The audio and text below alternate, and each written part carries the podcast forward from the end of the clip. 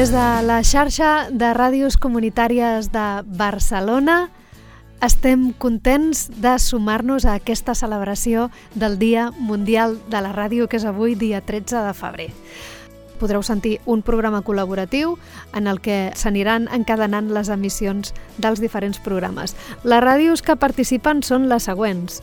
Ràdio Fabra, Ràdio Trini Jove, Gran Via Ràdio barra Ràdio Sant Martí, Boca Ràdio, Ràdio Ateneu del Clot, Ràdio Ciutat Vella, Ràdio Contrabanda, Ona de Sants Montjuïc, Set de Ràdio, La Marina FM, Radioactius i Esplugues FM són una bona colla de ràdios de Barcelona i la seva àrea. Uh, que hi hagi tantes ràdios comunitàries a Barcelona només una, és una mostra de la riquesa de la producció radiofònica i de l'activitat la, cultural de la ciutat i els seus voltants. Això vol dir que hi ha moltes coses per explicar. Uh, per què és important per nosaltres la ràdio, a part de que uh, som una plataforma que el que vol és que les diferents ràdios de Barcelona i també del món, qui sap, amb algun futur, estrenyen lligams, intercanvien recursos i facin força per ser encara vegada, cada vegada més fortes, la ràdio per nosaltres és important perquè és super resistent. Segurament es morirà abans la televisió que la ràdio.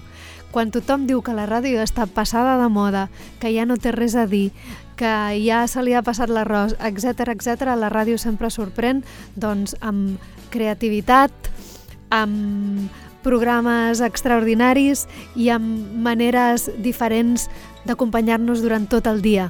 A moltes vegades la ràdio fa que deixem d'escoltar i comencem a mirar-la, perquè diem, què és el que està passant? Què m'estàs dient? I fem cara de tontos mirant-nos l'aparell o mirant-nos l'ordinador en aquests dies que ja rarament la sintonitzem a partir del dial.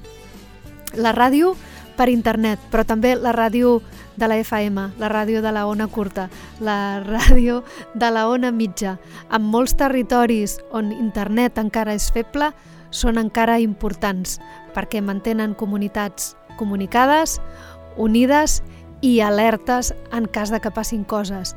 Quan passa alguna cosa molt grossa, anem abans a la ràdio que en cap altre mitjà per assabentar-nos del que passa. Inclús diria que busquem abans la ràdio, ja sigui per internet o no, que Twitter o qualsevol altra xarxa social, per estar al dia de què és el que està passant per aquestes i moltes altres coses, perquè ens descobreix música, perquè ens eixampla els horitzons, perquè ens ajuda a descobrir noves idees, perquè fa que pensem més críticament i ens obre la ment, ens estimem molt la ràdio. I des de la xarxa de ràdios comunitàries, un cop més reiterem que estem molt contents d'estar avui aquí i passar el relleu en aquesta emissió conjunta. Jo callo i li dono la paraula a la ràdio següent, que és Ràdio Fabra, la ràdio de Fabra i Coats i el Cristian Len. Antonio Folguera, vaya flow, como siempre. Uh, des d'aquí, des de Ràdio Fabra, també celebrem aquest Dia Mundial de la Ràdio. Com no, uh, la ràdio, aquest espai infinit de comunicació i de reflexió entre persones. Des de Ràdio Fabra estem convidant a tota la ciutat a que utilitzi, que agafi un micro i comenci a radiar, que utilitzi aquest gran mitjà que és la ràdio. A dir la seva i ser part activa d'aquest univers, com he dit, d'infinita expressió. Cristina, des de Trini Jove, vosaltres què en penseu? Moltes gràcies, Cristian i Antònia, que estan aquí a Ràdio Fabra. I, eh, bueno, precisament, ells dos ens parlaven en nom de, de la xarxa de ràdios comunitàries de Barcelona i també de Ràdio Fabra. Doncs així comencem aquesta connexió compartida entre les diferents eh, emissores comunitàries i locals aquí de Barcelona. I nosaltres també us volem també explicar a tots i a totes doncs, qui som i què fem aquí a Ràdio Trini Jove. Som una ràdio social, som una ràdio que pertany a la Fundació Trini Jove i que sobretot aposta per tres valors molt importants, com és la inclusió social, la diversitat i també la nova creació. De fet, hem de dir que, bueno, que volem ser una finestra oberta a totes aquelles entitats, eh, col·lectius, persones que tenen mm, iniciatives, activitats, idees que explicar-nos i nosaltres volem ser una miqueta doncs, el seu altaveu, de fet, el seu altaveu radiofònic. Ens centrem molt, evidentment, en el nostre territori, que estem aquí a la Trinitat Vella i al districte de Sant Andreu, però també tenim una gran projecció a la ciutat i això és el que també ens agrada, no? No només tampoc tancar-nos a, a l'estudi, sinó també sobretot sortir molt en fora, sempre sortir al carrer, sempre intentar fer sinergies, en aquest cas, doncs mira, avui també ho estem fent, no? fent sinergies amb altres emissores també de la ciutat, no és la primera vegada que ho fem, però sí que, bueno, que sempre que ho podem fer doncs, la veritat és que és un gust és un gust i és un plaer perquè creiem que és necessari doncs, també donar aquesta visibilitat, aquesta força i aquesta unió al rol de les ràdios comunitàries que realment fan una gran tasca social i informativa i que sovint és mm, desconeguda.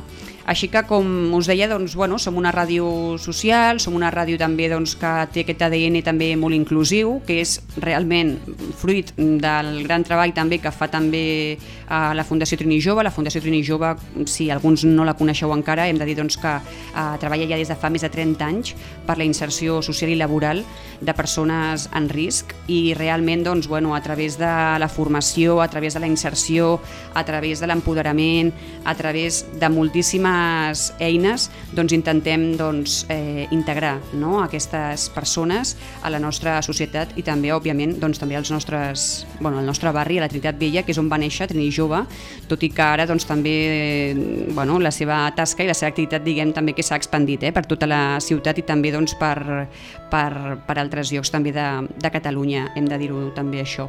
I nosaltres doncs, seguim una miqueta aquest tarannà social i inclusiu de la Fundació i ho fem doncs, a través d'un mitjà radiofònic radiofònic, que és doncs, un mitjà que realment ens apassiona a tots. I avui sent el Dia Mundial de la Ràdio, doncs, evidentment volíem estar aquí amb tots vosaltres i també amb totes, amb totes o amb la gran part de les eh, ràdios comunitàries de Barcelona doncs, per, per també alçar la veu i també reivindicar-nos una miqueta, que fa falta.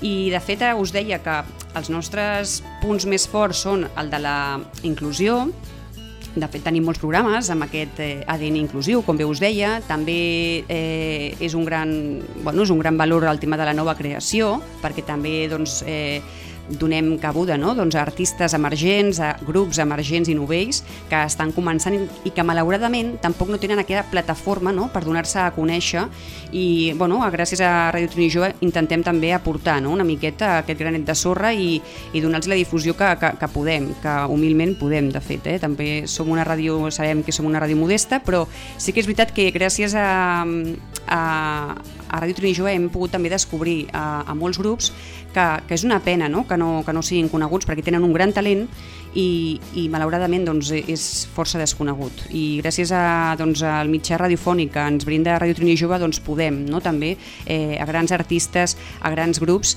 donar-los també una miqueta doncs, també aquesta veu que, que també també doncs, ens agraeixen. I l'altre punt fort dels que també hem parlat, a més de la inclusió i la nova creació, de la que ara us parlàvem, és també la diversitat. I aquí la diversitat jo crec que nosaltres la contemplem a Ràdio Trini Jove des de tots els punts de vista, de fet. Eh? Però mm, sí que és veritat que tractem una diversitat que és, per exemple, funcional, quan per exemple parlem de persones amb algun tipus de discapacitat, també parlem de diversitat LGTBI, quan també eh, tractem temes no? i temàtiques eh, molt vinculades no? a aquest col·lectiu LGTBI. De fet, tenim programes que també doncs, eh, eh, estan molt centrats no? en aquests col·lectius, com és el cas de Freqüència Vaginària, que està dedicat a aquest espai a l'àmbit de la transexualitat, i també a la diversitats, el programa de diversitats que també es centra molt en aquest col·lectiu, com dèiem, LGTBI. I, mm, però quan parlem de diversitat també ens referim també moltes vegades, nosaltres també la tractem des d'un punt de vista també doncs, molt eh, cultural i intercultural. I us comento això perquè nosaltres precisament, com que som una ràdio diversa i ens agrada ser-ho, vale? doncs eh, eh, també ens agrada també, doncs, també tenir gent també de diferents cultures, de diferents països, de diferents nacionalitats. Eh, no ens importa el color de la pell, no ens importa... No ens importa. Mm, el que ens importa és el que ens puguin explicar i el que puguem també descobrir, no? enriquir-nos amb, amb, amb la nova gent que puguem conèixer. I és per això que tenim nosaltres una noia en pràctiques que precisament es diu Alice i que ens ve de França y la Alice viene de Francia y está aquí haciendo prácticas aquí en Radio Trinijova y has venido desde Francia, imagínate, Alice. Buen día. Cuéntanos, preséntate un poco, a ver, dinos para la gente que aún no te conozca, sí. eh, cuéntanos quién, quién eres, Alice. Uh, uh, soy Alice y soy de Francia eh, y soy aquí para... Um, prácticas en la radio Trinitova porque normalmente trabajo en el audiovisual. Sí. Uh, he hecho tres años de formación uh, audiovisual Uh -huh. y después para um, trabajar los idiomas y para descubrir diferentes culturas Uh -huh. Quiere, quería venir aquí para una nueva experiencia. La verdad que sí que està sent una nova experiència. Ja porta des del mes de novembre aquí la Alice i veieu que el seu espanyol ja és força fluid, eh? vull dir que l'està aprenent aquí, com bé deia, eh? no només està aprenent a fer ràdio, sinó també està aprenent també doncs, a parlar i a molta més fluidesa a l'espanyol. I això doncs, encanta, saps? Aquesta, aquest intercanvi, aquesta riquesa cultural que podem nosaltres també doncs, aportar i que també rebem també, eh? per part, per exemple, de l'Alice, és espectacular y ens encanta. Así que muchas gracias, Alice, porque además tú estás preparando, tenemos que decir a la gente que tú estás preparando además dos programas y que, Sí. y que los haces tú sola además, ¿eh? Ah, sí, sí, sí, sí. Dos programas, eh, un de culturales, Ajá. eh, de obras eh, de teatro, de películas y muchas cosas. Un recomendaciones, otro ¿no? de- sí, recomendaciones, propuestas culturales, que está muy bien. O los próximos estrenos. También. Sí, la- los eventos en Barcelona. Ujú. Y eh, un otro de mi experiencia De tu aquí. experiencia aquí. Sí. Eso es verdad, eh, el diario de Alice, Sí, es así como sí, sí. titula, y la verdad que és una experiència molt maca la de l'Alice, la que ens explica aquí a través de Ràdio Trini Jove, i l'experiència de l'Alice ens encanta doncs, eh, poder-la també conèixer i també doncs, que la pugui també no? viure també doncs, aquí a Ràdio Trini Jove, aquesta experiència d'una noia jove que, bueno, que, que de França ha vingut aquí a Ràdio Trini Jove, que no estem realment gens cèntrics, vull dir, ha vingut fins a la Trinitat Vella, eh? vull dir, es diu ràpid, des de França fins a Trinitat Vella, pim-pam i la veritat és que això ens agrada molt. Ens agrada molt, com bé us dèiem, doncs, tot el que ens puguem tot el que puguem compartir, tot el que puguem aprendre conjuntament i mútuament. Així que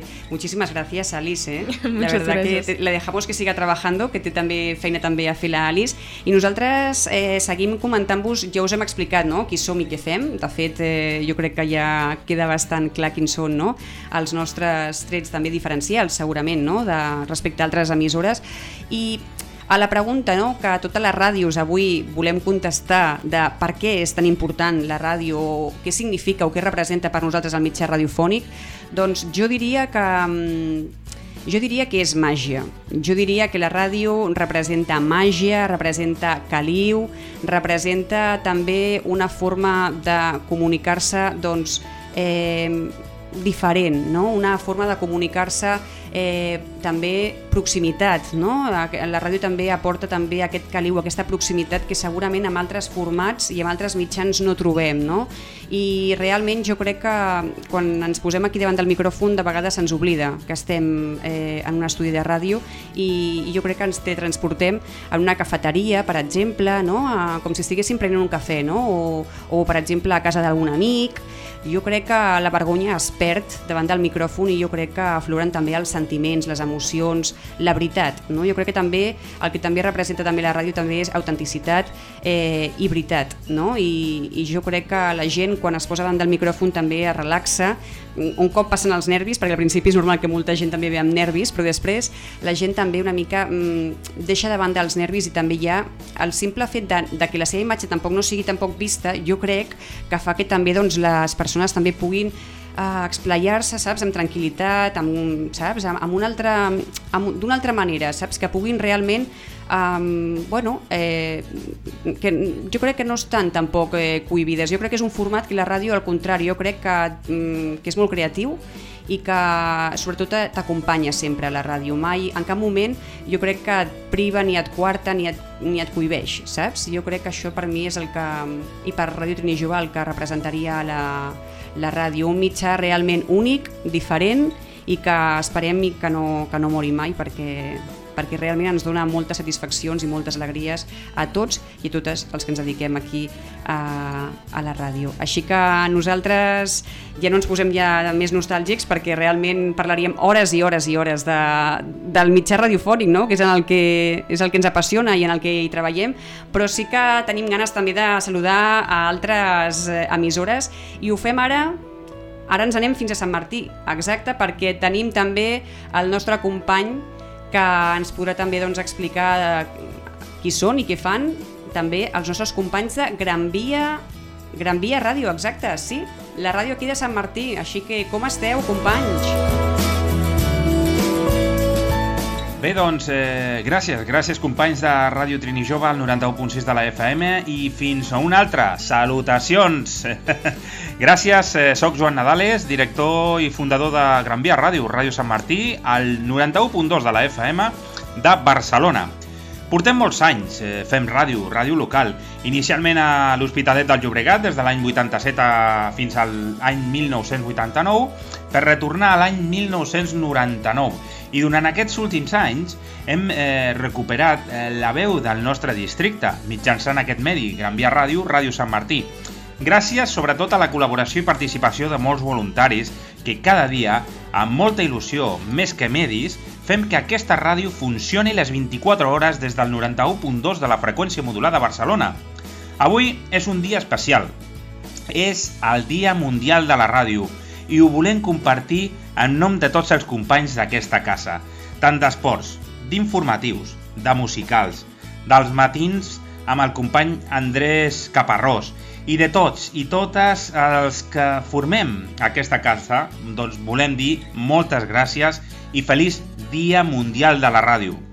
Des de Gran Via Ràdio, Ràdio Sant Martí, una forta abraçada i endavant companys amb la següent connexió, a través de la xarxa de ràdios comunitàries de Barcelona, a través de tots els amics i amigues d'aquestes emissores comunitàries que fem un, un cor, fem una pinya i que sobretot avui volem manifestar i col·laborar i participar amb tots vosaltres. Llavors, doncs, endavant amb la connexió. Amics, amics d'Horta, salutacions, amics de Boca Ràdio, endavant al 90.1, la connexió per vosaltres. Fins una altra. Agafem el testimoni de la bona gent de Gran Via Ràdio, Ràdio Sant Martí, moltes gràcies companyes, i en aquesta fantàstica iniciativa que ens uneix a un grapat de ràdios de la ciutat de Barcelona en el nostre dia, el Dia Mundial de la Ràdio, arribem al districte d'Horta Guinardó, i més concretament al barri del Carmel, a una ràdio associativa, comunitària i juvenil. Sigueu benvinguts a Boca Ràdio. Som Boca Ràdio. I, i, què, I què és Boca Ràdio? Si em permeteu, faré servir les paraules que fa uns dies una de les nostres associades, l'Alba Irigoyen, va utilitzar per definir-nos durant una de les mogudes a les que tant ens agrada participar i col·laborar, la Lali Jove. Amb les seves paraules podreu saber moltes coses de nosaltres, del que som i del que fem. Eh, Boca Ràdio és una associació que podeu trobar al Carmel, com ens agrada dir a nosaltres, a l'epicentre de Barcelona, on podreu trobar moltes persones, sobretot el que ens agrada explicar és un, que és un punt de trobada, és un punt on ens reunim persones que estimem la ràdio, però que a més a més tenim l'oportunitat de descobrir què és la transformació social i poder dur a terme molts projectes amb els quals eh, col·laborar amb altres entitats, fer comunitat, treballem per la comunitat amb la comunitat i, i això doncs, ens agrada molt donar la volta a les coses, descobrir un altre punt de vista, donar veu a les silenciades i que puguem fer coses plegades. Us convidem a totes a conèixer aquesta iniciativa, podeu trobar-nos a la web, a bocaradio.org i també, eh, evidentment, físicament, si us apropeu fins allà, fins al Carmel, al mateix edifici on teniu l'espai jove a Boca Nord, doncs a la segona planta ens trobareu a nosaltres doncs això, contacteu, veniu, veniu a mirar què fem, escolteu-nos i sobretot veniu amb ganes de fer coses, de, de reunir-nos, d'associar-nos. Després de, podríem dir, aquest missatge institucional de l'Alba Irigoyen, eh, entrem una mica en el, en el tarannà més de Boca Ràdio, que podria ser com, com seria, Carles? És un tarannà lliure. Ca caòtic, has dit? I lliure, també. I associatiu? I transformador. I compromès? I històric, també i mític. I intergeneracional. I, I què et sembla si, si millor que, que nosaltres, que no tenim gaire criteri, ens ho explica una persona mítica d'aquesta casa? Sí, que a l'actualitat no està fent cap programa, però quan vol es presenta aquí i s'autoconvida, i això ens encanta. I a més explica molt bé i de manera molt personal del que ha representat la ràdio, i més concretament Boca Ràdio, a la seva vida. Josep Lluís Rivera. Per mi la Fer Ràdio a Boca Ràdio ha representat una obertura de, de, de, de la meva ment, una, un obrir-se noves vies d'imaginació i, i d'expressivitat, una, una col·laboració molt bona que vaig fer a la Porta de Hauser i que tinc en ment sempre col·laborar sempre que calgui a l'emissora, com avui estic fent, i que sàpigues que t'he col·laborat amb música i...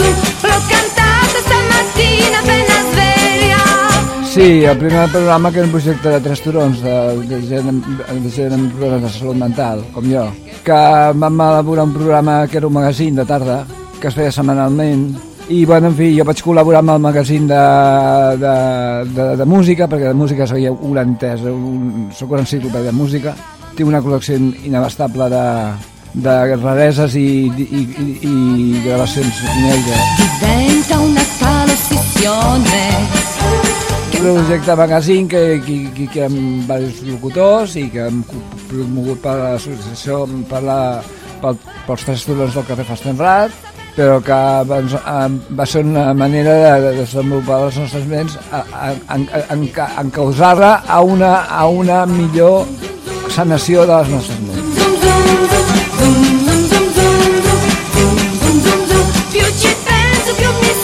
Jo venia curat en salut quan van... Jo quan me van indicar a hores que farien ràdio, me van indicar a dit, a tu a fer ràdio. Ah, sí, ordeno i mando, una mica dictatorial. I dic, hòstia, quina por. Jo no he fet mai ràdio. En directe. I sortia molt ben fet. Jo la manera de fer ràdio que puc aportar és la que estic oberta a col·laborar en qualsevol projecte de ràdio que es faci aquí i el que calgui, si, si cal que es, que es pugui fer en l'emissora. Oh, va, valgo para todo. Polifacètic, polifacètic, polivalent, multitasques, eh, diguem-ne hiperactiu. Cultura i creativitat i participació i molta salut. Una alegria de, de viure i unes ganes de ser més feliç i seguir fent projectes a la vida. Zum, zum. Visca jo, visca tu, visca tots. Visca la ràdio i visca Boca Ràdio. I després d'aquestes sàvies i sensibles i sentimentals i emocionants paraules d'en Josep Lluís Rivera Garcia, doncs anem d'un dels mítics de Boca Ràdio a una persona no, no gens menys mítica, però més nova a la casa. Sí, porta un anyet aquí amb nosaltres, però en un any ha fet molt bona feina i ara mateix està fent cada dilluns una aventura sonora uh, que es diu uh, Doctor Rocking... Rock, no, no és el Mr. Pop, Rocking do, do, i Doctor no, Pop. Doctor, no. Doctor Rocking i Mr. Pop. No és, no és el revés. No. I ara qui, qui parlarà, el Pop o el Rocking? Parla el Rocking, que és? és el sobrino del Diablo i el senyor Pop no parla però està en el missatge en, en esperit. que és el Mr. Rodríguez un programa fantàstic que ells ara ens diuen què fan. Soy el sobrino del diablo, también soy el Dr. Rocking en el programa de Boca Radio Dr. Rocking i Mr. Pop, que fa quasi un any que estem a Boca Ràdio i bueno, que estem molt contents. Estic parlant també en nom del meu company Mr. Pop o Mr. Rodríguez, que ahora mismo está en el hospital, pero no os preocupéis que está siendo padre. I bueno, per nosaltres ha significat molt que ens acollissiu poder hacer un programa de música de la que consideramos buena, reivindicar cosas que a lo mejor mucha gente no conoce, eh, poner la música que nos da la gana, pero a la, a la, vez la música que creemos que puede gustar a quien no la conozca o recordarla a quien ya la conocía i sobretot sense criteris comercials, no? perquè amb, amb aquest món tan mercantilista, neoliberal i, i de màrqueting en què s'ha convertit la música, doncs, poder fer un, un programa realment de música alternativa crec que és molt important i fem una funció social que al cap i a la fi una de les coses que té Boca Radio. Como veis el mensaje es muy bilingüe porque yo soy muy bilingüe y bueno, pues long live Boca Radio, ahora soy trilingüe. Long live Boca Radio, long live la paraula, long live la música i long live la cultura. Salut! Doncs després d'escoltar el Somni del Diablo, doncs rapidíssimament recordar-vos una mica els programes que podeu trobar a la nostra emissora, a Boca Ràdio, bocaradio.org. Comencem el dilluns amb un programa de Bollywood i molt més, que és Bollywood Babilònia. I els dimarts hi ha l'Smal John Show, que posa músiques urbanes i hip-hop, i el dimecres qui hi ha? El dimecres hi ha un programa eh, mític, ja podríem dir mític. Tampoc tant, eh? Tampoc tant. Bueno, sí, tampoc tant. què, què, és la, què és la Caixa Negra? Un programa on hi ha el batec de la música més jove i la música de barri i la música més propera que es fa a la ciutat de Barcelona. Sí, diem que posem llum a l'escena musical de Barcelona. I això és els dimecres. I els dijous, I els dijous hi hauria un d'aquests programes que també acaben de fer ara fa molt poc 200 programes en antena, que és l'Entrepitos i Flautes. Si parlem de programa mític, i Són em sembla ells. que estic fent, ex- usant molt aquest adjectiu, és, són ells, són la gent de l'Entrepitos i Flautes. però no acaba aquí, perquè el divendres al matí tenim un programasso que es diu La Tarantela, Un programa que té molta tela. I és un dels programes més lliures i més oberts i més fantàstics que tenim. O sigui, si heu de començar per algun lloc, comenceu a escoltar La Tarantela. I a més també tenim el nostre programa editorial, que és el Boc Orella, un programa on hi ha el que som i el que fem queda, queda concentrat en aquest programa, que és el Boc Orella. Vale, vale, corta el rotllo ja perquè hem de donar ja pas als següents companys oh. d'aquesta mm, Frankenstein radiofònic. Deixi'm, deixi'm, deixi'm dir-ho, que a mi m'agrada moltíssim dir això. Sempre he tingut aquesta il·lusió de dir allò de i passem la connexió i Tira. passem, sí, i passem la connexió als nostres... Tornem una altra vegada al districte de Sant Martí i tornem la connexió a la gent de Ràdio Taneu del Clot. Endavant, companyes! Gràcies, Boca Ràdio. Ràdio Ateneu del Clot és una ràdio amateur vinculada a l'Ateneu del Clot, una entitat sense ànim de lucre fundada a l'any 1978. Enguany vam celebrar el 40è aniversari. L'Ateneu, que estem al Clot, té una ràdio, que som nosaltres, Ràdio Ateneu del Clot. Actualment tenim aproximadament uns 15 programes que s'emeten en directe a les diferents franges i també tenim una programació que comença a les 9 del matí i acaba a les 2 de la matinada. Una programació musical contínua, fórmula musical. Tots els nostres programes es poden escoltar a través de iVox, de la nostra pàgina web ateneudelclot.com barra ràdio i en rigorosíssim directe a través d'iVox. iVox, una plataforma on estan penjats tots els podcasts, així com a les plataformes de iTunes, d'Apple i moltes altres on ens podeu escoltar. TuneIn és una altra de les plataformes on podeu gaudir dels nostres programes. A nivell de funcionament, Ràdio Tonada del Clot funciona d'una forma assembleària, on eh, dintre l'assemblea hi ha un consell de redacció, que és qui pren les decisions més importants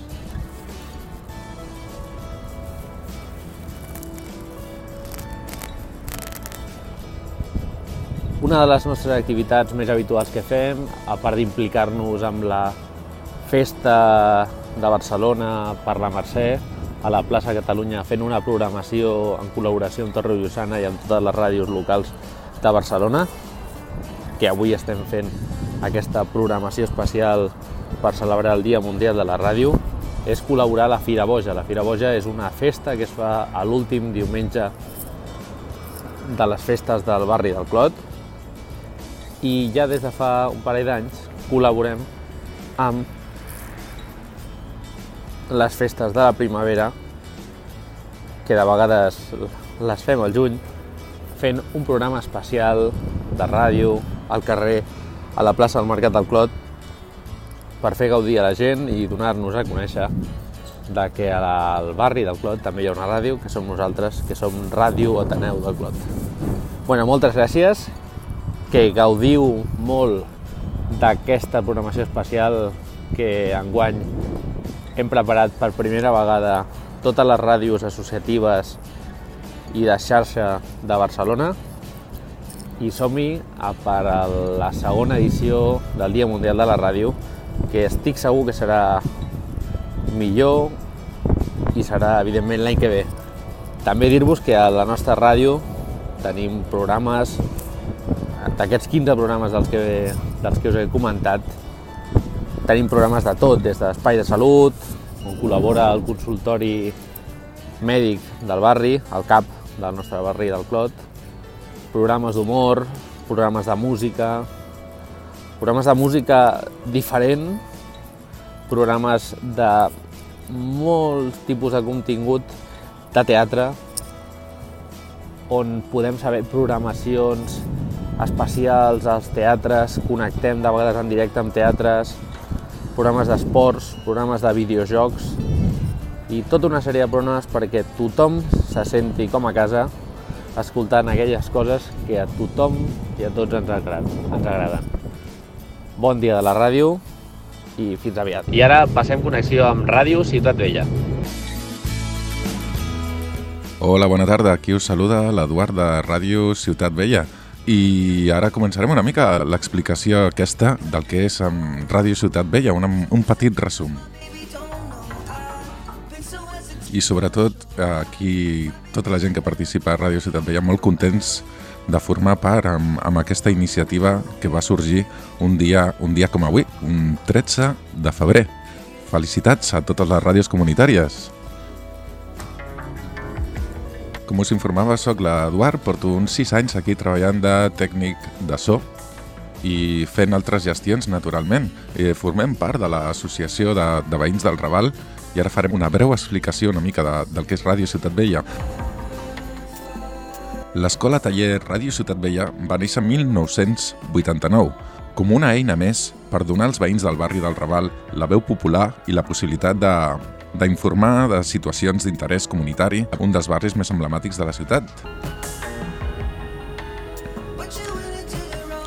La seva creació també va servir perquè fos la primera escola taller Ràdio Ciutat Vella amb aquest indret de la ciutat. Eh, de mica en mica va anar creixent en audiència i en programació, bàsicament elaborada i feta pels veïns i veïnes i altres persones que van estar i continuen estant col·laborant en aquest servei comunitari. Som aproximadament uns 20 programes. També tenim participant aquí al Casal d'Infants, on l'altre dia, després ja d'unes classes que van donar els monitors del Casal d'Infants i amb ajudes des d'aquí també de Ràdio Ciutat Vella, doncs van començar i van fer el seu primer programa, que també el podeu sentir a, la, a les redes socials i molt contents també perquè en breu començarem un noticiari magazín que està previst realitzar tots els dimarts i dijous pel matí un parell d'hores per informar una mica la gent del barri. Què passa, què passa al barri i, i moltes més coses. També un servei jurídic on la gent podrà consultar per telèfon i altres coses. Doncs aquí estem per tot, per col·laborar i la gent que tingui consultes també ens podeu escriure a ràdio arroba radiociutatvella.es o ens podeu trucar aquí als números de telèfon. Un d'ells és el 93 442 3322. Ens podeu trobar de 4 a 12 a la nit. Potser resumir molt breu nostra tasca, però qualsevol consulta ja, ja, ja sabeu i agrair també que ara tenim més gent que ens ajuden aquí a Ràdio Ciutat Vella, col·laboren i si no fos per ells doncs tampoc, tampoc podrien realitzar moltes d'aquestes tasques que estem fent aquí. Gràcies per tot, ja, ja m'acomiado, tornem a felicitar a totes les ràdios comunitàries que han participat també i donem pas a Ràdio Contrabanda. Moltes gràcies per la missió aquesta tan especial, en sèrio. I que no s'acabi mai aquesta gran participació. Felicitats a totes i a tots.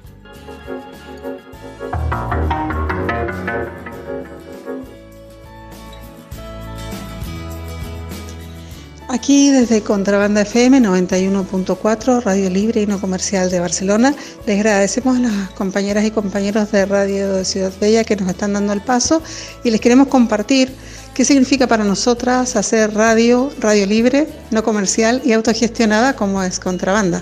Para nuestro proyecto que empezó en 1991, es muy importantísimo la participación de la gente. Somos una radio en que no contamos con profesionales, con, partimos de la autogestión, somos eh, absolutamente libres, autónomos, no hay línea editorial, cada programa hace y expresa las inquietudes que tiene. Hay programas de crítica social, hay programas culturales, de música, de literatura, de cine, de distintos temas, porque nos parece que la gente de a pie tenemos que tener el derecho de utilizar las radios libres, en este caso, para poder contar nuestras inquietudes, para contar qué pasa en la ciudad, para dar cuenta de cosas que no dicen los grandes telediarios, porque la libertad de expresión es la base de nuestro quehacer y nos parece que toda la gente hace cosas muy interesantes que nuestras vecinas, nuestros vecinos defienden, por ejemplo, ahora en Ciudad Bella la construcción del CAP, eh, organizan actividades y estas actividades tienen que ser conocidas por el resto de, del mundo. Así que les invitamos, las invitamos a escucharnos en el 91.4 del dial. Contrabanda FM es una asociación cultural eh, autogestionada, como decía, y también asamblearia, es decir, que las decisiones las tomamos por acuerdo de nuestra asamblea, que no hay una directora o director ni hay línea editorial. Esto puede parecer curioso porque si uno mira otras, otros medios de difusión, hay unas normas y hay unas cosas que se pueden decir y otras que no. Y para nosotros es muy importante que la gente se pueda expresar eh, por supuesto respetando no insultar a otras personas, no están permitidas eh, programas ni racistas, ni machistas, ni, ni de este tipo, ni por supuesto comerciales. Tampoco contamos ni queremos contar con propaganda o anuncios comerciales, porque nuestro patrocinio es nosotros mismos y la autogestión es ir generando contenidos de actividades que nos interesen. Eh, hay programas de música de distinto tipo, de por ejemplo, música brasileña, jazz, eh, hip hop, eh, rock and roll, eh, distintos tipos de programas musicales. También tenemos programas que abordan cuestiones que tienen que ver con el medio ambiente, con los movimientos sociales, con el movimiento vecinal, con el movimiento feminista que hoy día en Barcelona está promoviendo la huelga general del 8 de marzo con distintas inquietudes que tenemos como sociedad y que no vemos reflejadas en los medios de comunicación eh, de, los que son comerciales. ¿no? Les animamos a participar en las radios libres, creemos que es una forma de expresión súper, súper interesante y damos el paso a una radio de Sans. Eh, gracias y que tengamos un buen día de la radio y que sigamos trabajando por la libertad de expresión. Adeu. Molt bon dia i gràcies als companys de Ràdio Contrabanda que han fet aquest, eh, que ens han passat aquest relleu per celebrar avui el Dia Mundial de la Ràdio. Eh, des de l'Odona Sants Montjuïc, com a ràdio local, com a ràdio, eh, anem a dir petita, ah, doncs, eh, també ens assumem en aquesta iniciativa de ràdios eh, locals de, de la ciutat de Barcelona per celebrar d'una manera diferent el que, el que ens agrada, que és el, la ràdio. I és que la ràdio, encara que hi ha gent que ho pensi, morta ni, ni molt menys. La ràdio és eh, un element viu de la nostra societat, dels nostres mitjans de, de comunicació i, la veritat és que mm, jo crec que viu un dels, eh, dels moments més eh, dolços, per dir-ho d'alguna manera, sobretot les, eh, les emissores petites, les que no tenim la pressió de les audiències, les que no tenim la pressió d'haver de competir unes amb les altres i podem fer una mica el que ens dona la gana, eh, evidentment sempre tenint en compte uns eh, criteris ètics, morals, però podem fer allò que ens agrada i podem fer-ho de la manera com ens agrada. Um, jo sempre dic, i sóc dels que penso que la nostra gran petita revolució la vam viure en el moment en què eh, vam poder passar a emetre eh, per internet. Si no penseu eh, com n'érem de petits o, o com quan emetíem només per FM havies de recórrer només el teu emissor, que amb una mica de sort eh, arribava a, posem per cas, un quilòmetre a la rodona i en canvi amb internet podem arribar a, doncs, a qualsevol racó de món on hi hagi una mica de, de, de cobertura. I és que, com us deia, no, la ràdio encara és eh, un dels mitjans de comunicació més senzills eh, de fer anar i de, i de difondre. Penseu que ara quan, quan, quan parlem de, de mitjans de comunicació que ens venen al cap, eh, doncs ens ve al cap internet, ens ve al cap, eh, ens venen al cap les, les televisions, però per exemple per, per emetre a través de televisió eh, necessitem una infraestructura tècnica, tecnològica molt, eh, molt gran. En canvi, ràdio se'n pot fer m'atreviria a dir des de qualsevol racó de, des de qualsevol racó ja sigui amb, ja sigui amb emissió online o ja sigui directament amb, amb, amb una emissió amb, amb FM normal i corrent. Per tant, eh, la, la ràdio encara és, un, encara és un mitjà, encara és un element que està molt viu i que, de fet, eh, té un protagonisme important en la nostra, en la nostra societat. Fixeu-vos, per exemple, quan a Barcelona, no?, que va passar quan van haver-hi els atemptats de, a, a la Rambla el, el 17 d'agost del, de l'agost del 2017. La informació es va començar a propagar ràpidament a través de dues vies. Una va ser Twitter i l'altra va ser la ràdio. Fins que les televisions no arriben al seu lloc, fins que les televisions no munten el seu set, etc etc, passen molts minuts. En canvi, la ràdio té aquest poder d'immediatesa, aquest poder de eh, resoldre, en aquest cas, eh, un fet informatiu de manera ràpida i sobretot de manera efectiva. Per tant, no deixa de ser, diguéssim, no deixa de ser curiós no? Que nosaltres que ens dediquem a això, eh, doncs la ràdio també sigui el nostre, el nostre, el nostre petit trofeu, no? el nostre petit eh, element que fa que, que estiguem orgullosos de ser, de ser qui som i de poder comunicar eh, de manera ràpida i de manera efectiva. L'Ona de Sants va néixer, l'Ona de Sants Montjuïc va néixer l'any 1985, ja fa uns quants anyets, eh, com a taller de ràdio dins eh, l'Ateneu Popular de Sants i des de llavors ençà hem estat emetent de manera totalment ininterrompuda durant tots aquests anys, amb alts i baixos, amb pujades i baixades de voluntaris, eh, però de manera ininterrompuda. Eh, de fet, la nostra base social eh, i el nostre èxit són precisament els socis, els socis que eh, de manera voluntària, setmanalment, mensualment, fan els seus programes de ràdio que van des dels esports fins a tots els estils de música, passant per l'humor, en fi, una paleta ben gran, eh, una paleta d'opcions ben, ben gran eh, que configura la filosofia del, de l'ona de Sants Montjuïc, el 94.6 de la FM. Les ràdios locals, les ràdios petitones com nosaltres, com les que participem en aquest dia, som una mica, per dir-ho d'alguna manera, el nexe, el nexe d'unió de tota una sèrie de, de tota una sèrie d'elements. I quan dic nexe d'unió vull dir que ens convertim en, en, petits, en petits tallers o en petits en petites, ex, petits experiments perquè gent a qui li agrada la ràdio, a qui li agrada la comunicació, pugui arrencar d'una manera, manera directa. No?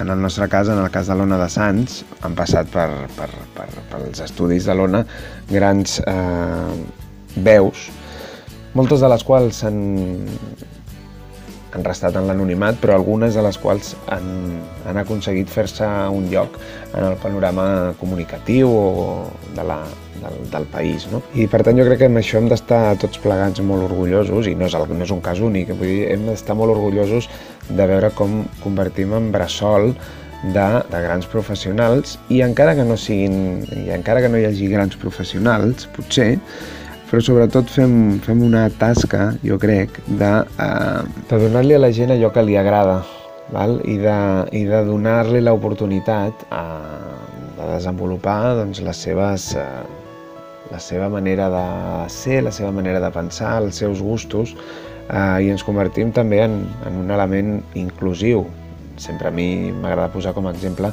un programa de Ràdio Caliu, un programa fet eh, per gent que té diversos graus de discapacitat eh, psíquica. I això, la veritat, ens enorgullia molt eh, el fet de poder comptar eh, o poder donar l'oportunitat a gent que en altres espais no té les oportunitats que malauradament es mereixen, doncs de donar-los aquesta oportunitat i, i aconseguir que, doncs, que sortís un programa d'una hora i mitja de durada en el qual tenien ells el, diguéssim, el protagonisme total i absolut.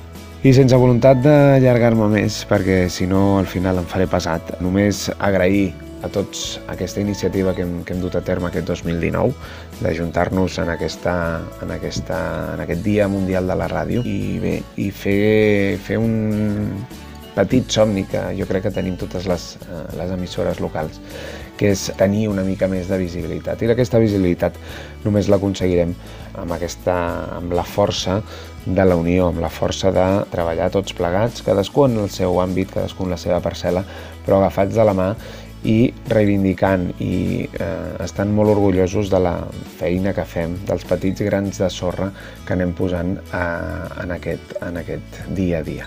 Per tant, un feliç eh, Dia Mundial de la Ràdio a tots i donem pas als companys de set de ràdio que segur que també tenen moltes coses a dir.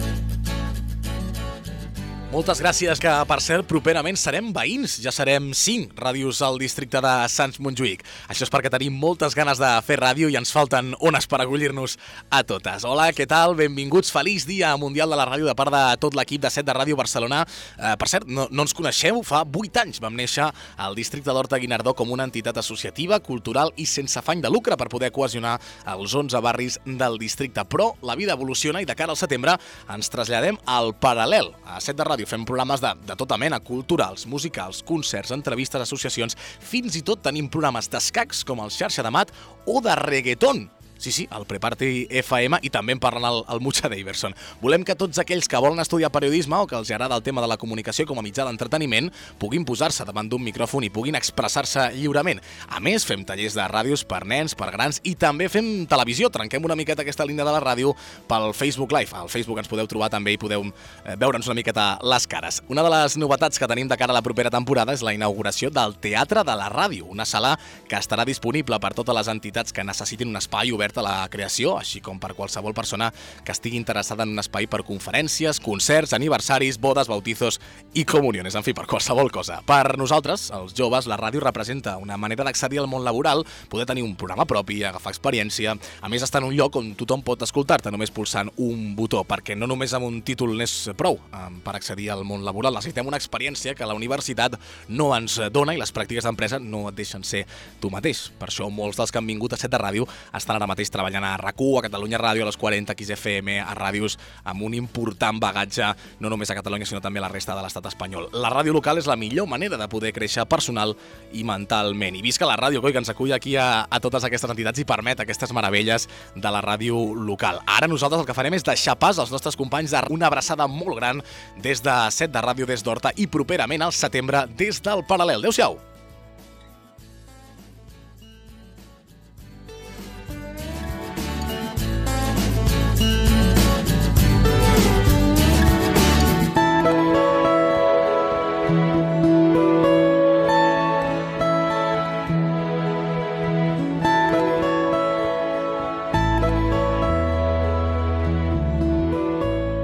Moltes gràcies als companys de Set de Ràdio per donar-nos pas. Bona tarda, us parlen en Pep Sant i un servidor, Mauro Sturlese, i som de la Marina FM. Aprofitem per eh, felicitar-vos en el Dia Mundial de la, de la Ràdio. La nostra és una emissora independent on combinem la fórmula convencional amb continguts de proximitat i espais temàtics de tots els gèneres. Sí, és a dir, que a la nostra ràdio parlem de cultura, esports, informació social i actualitat, i també us posem la millor música. Tenim una programació generalista, però també amb espais temàtics. Gent jove, gent gran, cinèfils, melòmens, qui vol estar al dia de tot el que passa al món i fins i tot els amants dels fenòmens paranormals. A la nostra programació hi ha lloc per a tots els interessos. La Marina FM va néixer ja fa molts anys, al 1988, aleshores amb el nom de Ràdio Zona Franca. Com el nostre nom indica, ens centrem principalment en els barris de la Marina, del districte de Sants Montjuïc de Barcelona, tot i que també donem cobertura a l'àrea oest de la ciutat i als municipis sud de l'àrea metropolitana. Si us animeu a escoltar-nos, ens trobareu a la freqüència 102.5 FM, tot i que també ens podeu escoltar en directe a lamarina.cat o en qualsevol moment amb els nostres podcasts al canal d'Ivox de la Marina. Si esteu al món de les xarxes, no dubteu en seguir-nos la pista a Twitter sota el nom La Marina FM i a Facebook i YouTube on ens diem La Marina Cat. Potser el que més ens agrada de la ràdio és la proximitat, no? Doncs sí, al cap i a la fi, Mauro, no és això la ràdio? El tu a tu, aquella relació tan bonica que es crea entre el locutor i l'oient. Exacte, eh? potser és un, una cosa que és, eh, és més pròpia de la, de la ràdio que, que d'altres mitjans, la, la sensació de, de que el locutor t'està parlant a tu directament, no? Sí, és com que t'interpel·la, no?, gairebé, i a més a més t'acompanya, eh, és pròxim a tu, eh, i, i, i pots, i pots escoltar-lo mentre estàs fent altres coses. Mentre estàs fent eh, tota varietat de, de coses, no? Per exemple, un, una de les, de les coses més habituals és escoltar la ràdio mentre, mentre estàs conduint, eh, per exemple, no? Aprofitem per saludar a les persones que ens estan escoltant des, de, des del cotxe. Que vigilin. que vigilin, exacte, o la, les persones que estan anant en autobús o en, o en metro. Eh? Qualsevol transport públic o fins i tot caminant. O fins i tot caminant. En patinet elèctric millor no. No, perquè... i bicicleta tampoc. Sí, eh, vigileu els que esteu anant en, en patinet elèctric perquè a veure que... Però caminant sí, jo ho faig Caminant, molt sovint, de fet. A mi m'agrada molt escoltar la ràdio mentre camino perquè em dóna la sensació de que estic aprofitant el temps doblement, no? És a dir, m'estic desplaçant cap a un lloc però a més a més estic aprenent sobre l'actualitat informativa o sobre temes culturals mm -hmm. o sobre el que sigui eh, i aprofito moltíssim el temps. Exacte, està, està molt bé, és una, és una manera. O, per exemple, també com eh, podem, podem escoltar la ràdio mentre, mentre estem cuinant, mentre estem fent feines de, de la casa de, de tot tipus. Quan escoltes tu? Ara tinc curiositat. Doncs eh, en, totes aquestes, en totes aquestes activitats que, que he dit, sobretot, eh, sobretot quan faig feines a la casa, perquè és que si no, no, no puc, no hi ha manera. Et costa. Suposo que el patinet no, eh?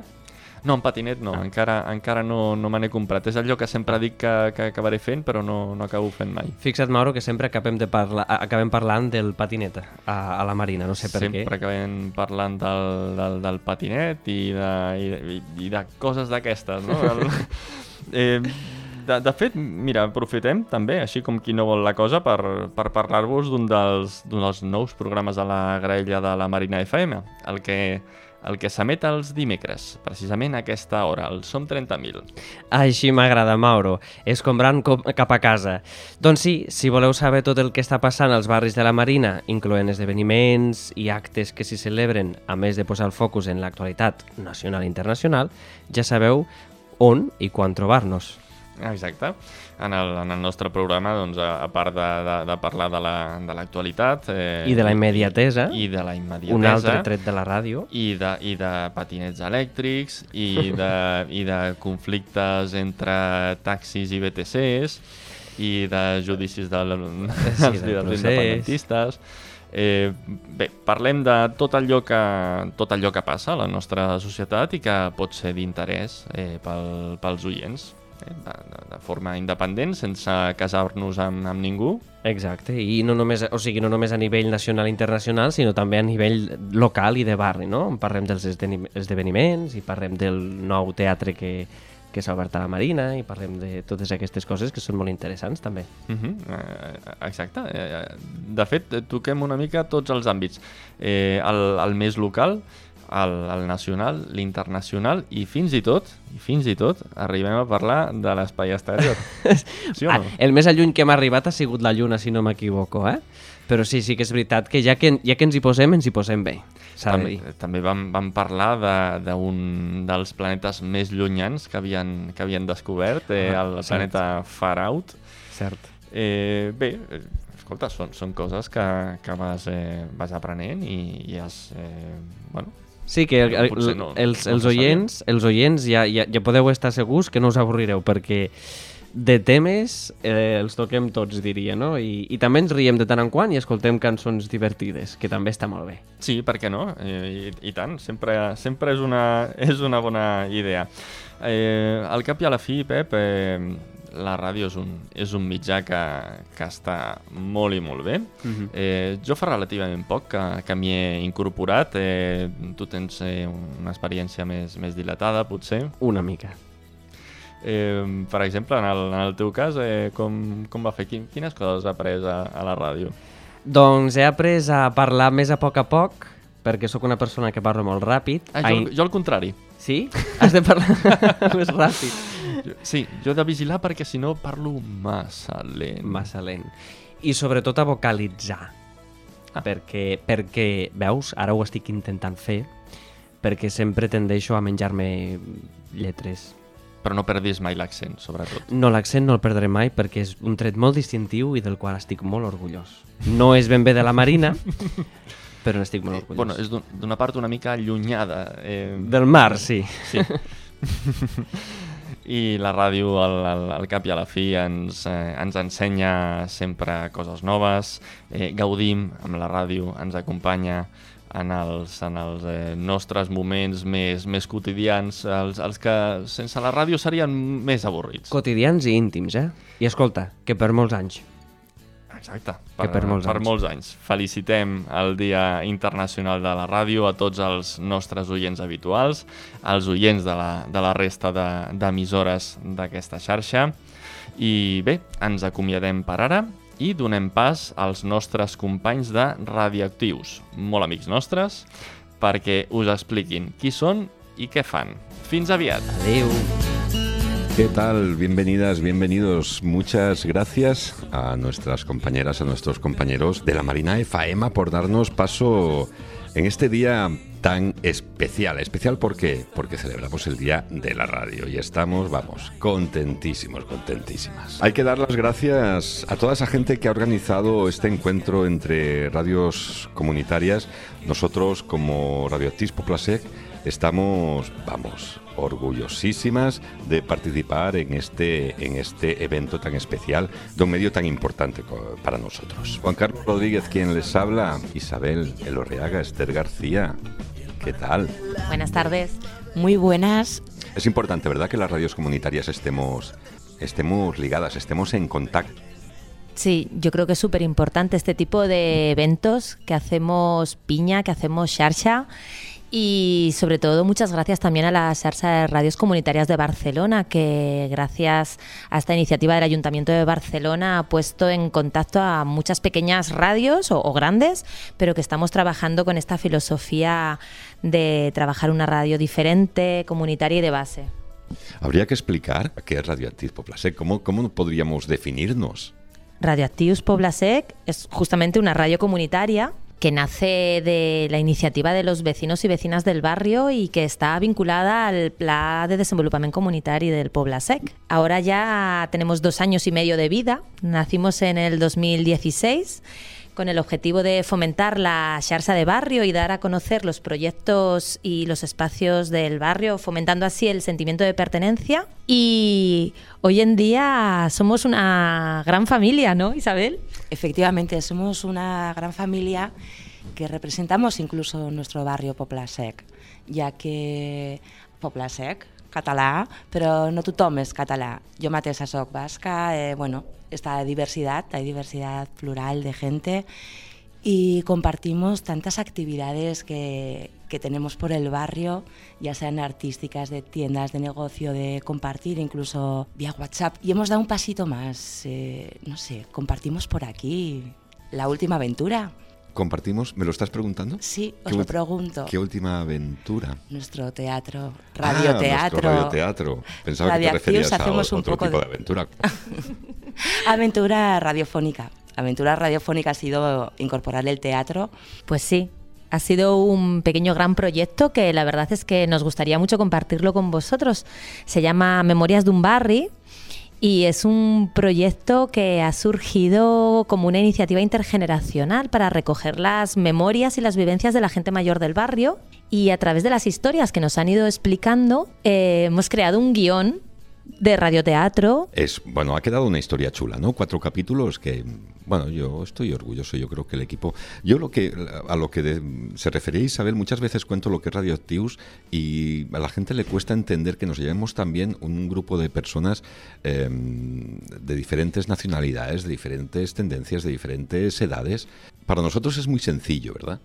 Es muy sencillo y es muy rico, porque efectivamente cuando, cuando se crea una comunidad para, con cualquier fin, que haya esta variedad de género, de ideas, de edades, de nacionalidades, como decías, de procedencia, pero al final hay algo común y no solo vivir en Poplasec, hay otras muchas cosas que yo a los escuchas hoy os invito, como todas las otras radios que estamos en este evento tan encantador, a que nos escuchéis, a que veáis nuestro blog radioactius.org. También les invitamos a participar, ¿verdad, Esther? Porque pueden participar. Por supuesto, esto es una radio que está abierta a todo el mundo. Este proyecto es un proceso de aprendizaje en sí mismo, ¿no? Todo el mundo que llega a lo mejor no ha hecho nunca nada de radio y acaba sabiendo y acaba manejándose súper bien, Sí, ¿no? sí, sí. Es un proceso de, de empoderamiento, yo creo, tanto individual como colectivo. Individual porque obviamente desarrollas habilidades de comunicación y mejoras tu autoestima, pero también colectivo, ¿no? Porque aprendes a hacer un trabajo en equipo, a relacionarte con los demás desde una posición igualitaria, de respeto. Y para nosotros es muy importante esto, ¿no? Poder entrar a formar parte de un grupo eh, donde los valores de respeto y de convivencia están por encima de todo. Ese es uno de nuestros objetivos, pero tenemos más, ¿no? Como dar visibilidad a gente que no la tiene en un día a día, darle voz, ¿no? Por supuesto, para nosotros dar voz a los colectivos y a las personas que normalmente no tienen espacio en los grandes medios de comunicación es, es uno de nuestros objetivos, ¿no? Y, y además queremos hacer una comunicación diferente, una comunicación que salga desde la base y que pueda hablar de tanto de temas de la actualidad como de problemáticas del barrio, pero que no los vas a encontrar en los grandes más media.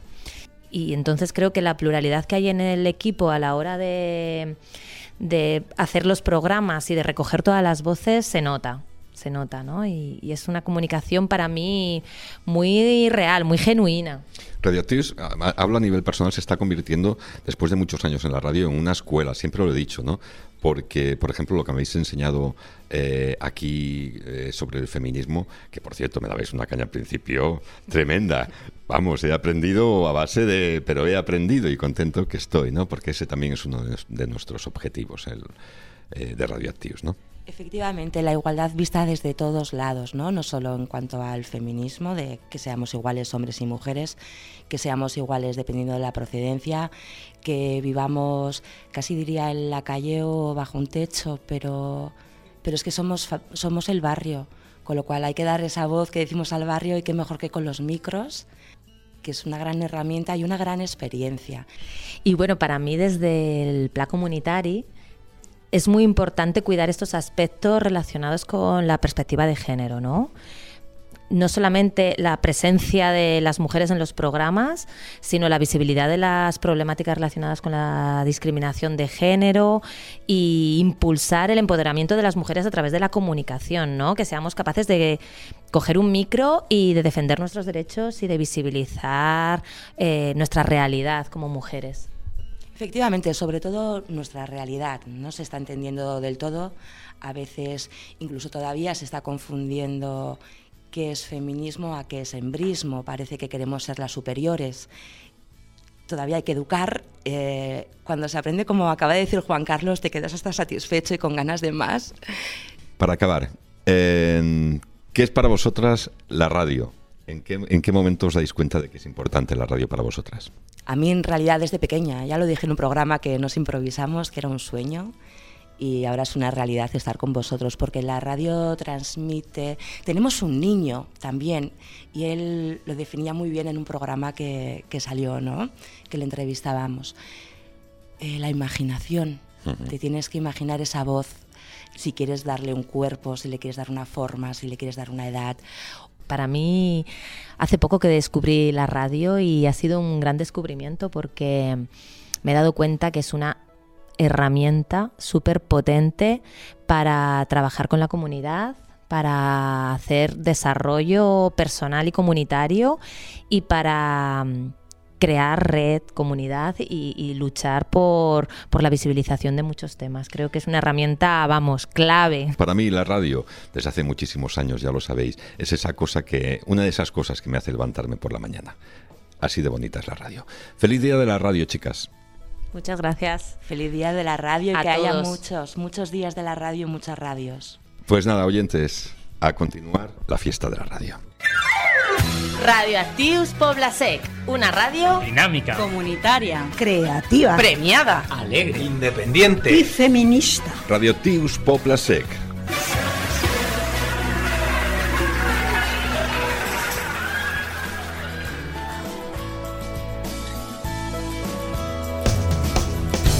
Tecnologia, comencen les primeres revisions. I es veu que Google havia agafat i havia ficat una actualització que canvia la configuració. Tot això i molt més en parlem ja.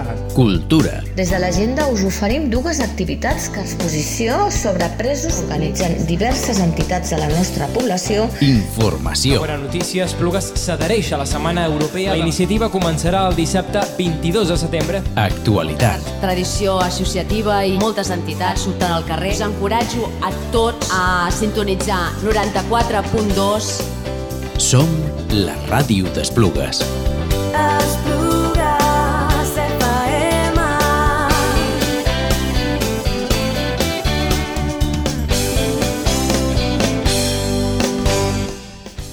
Moltes gràcies, companys de la ràdio comunitària Radioactius.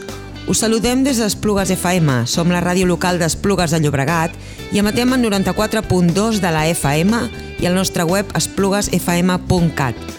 Tot just farà un parell d'anys que vam començar a emetre en Així Així Esplugues FM per tal d'omplir el buit radiofònic del nostre poble. Ens definim com a ràdio cultural, comunitària i associativa. Som una emissora sense ànim de lucre que té com a finalitat difondre i promoure els diferents esdeveniments culturals i artístics que es fan a prop nostre, fomentar la cohesió social i donar suport a iniciatives de caràcter humanitari. D'aquesta manera estem al servei de la ciutadania i del teixit associatiu d'Esplugues. Dins la nostra programació hi trobareu tertúlies, entrevistes, esports, nous emprenedors, informació cultural, cinema i música i tot això fet amb la il·lusió de 30 col·laboradors que actualment conformem i donem vida a Esplugues FM. Volem mostrar el nostre agraïment especial al Centre Cultural L'Avens per la seva acollida i el suport incondicional a l'emissora sense el qual avui no seria possible estar aquí. També volem agrair a totes les emissores i projectes que han fet possible aquesta unió de forces, que de ben segur esdevindrà un nexe de col·laboració entre tots per afrontar nous reptes i superar totes les dificultats.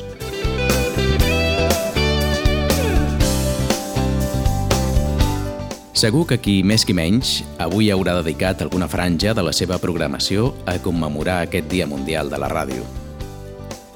Però just aquest moment en concret és el més especial per nosaltres, perquè al llarg d'aquests minuts que heu escoltat la ràdio, un gran nombre de ràdios locals, culturals, lliures i associatives hem transmès conjuntament el nostre missatge, donant-nos a conèixer i celebrant aquest Dia Mundial de la Ràdio.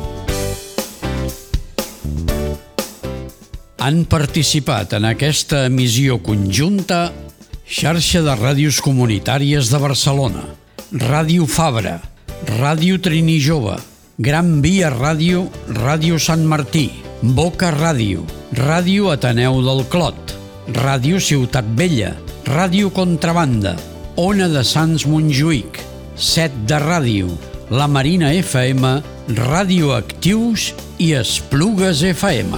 Moltes gràcies i visca la ràdio!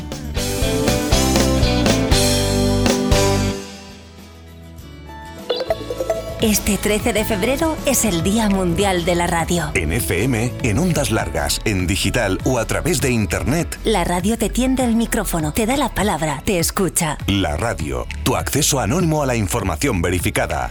Este 13 de febrero celebremos juntos la radio con UNESCO.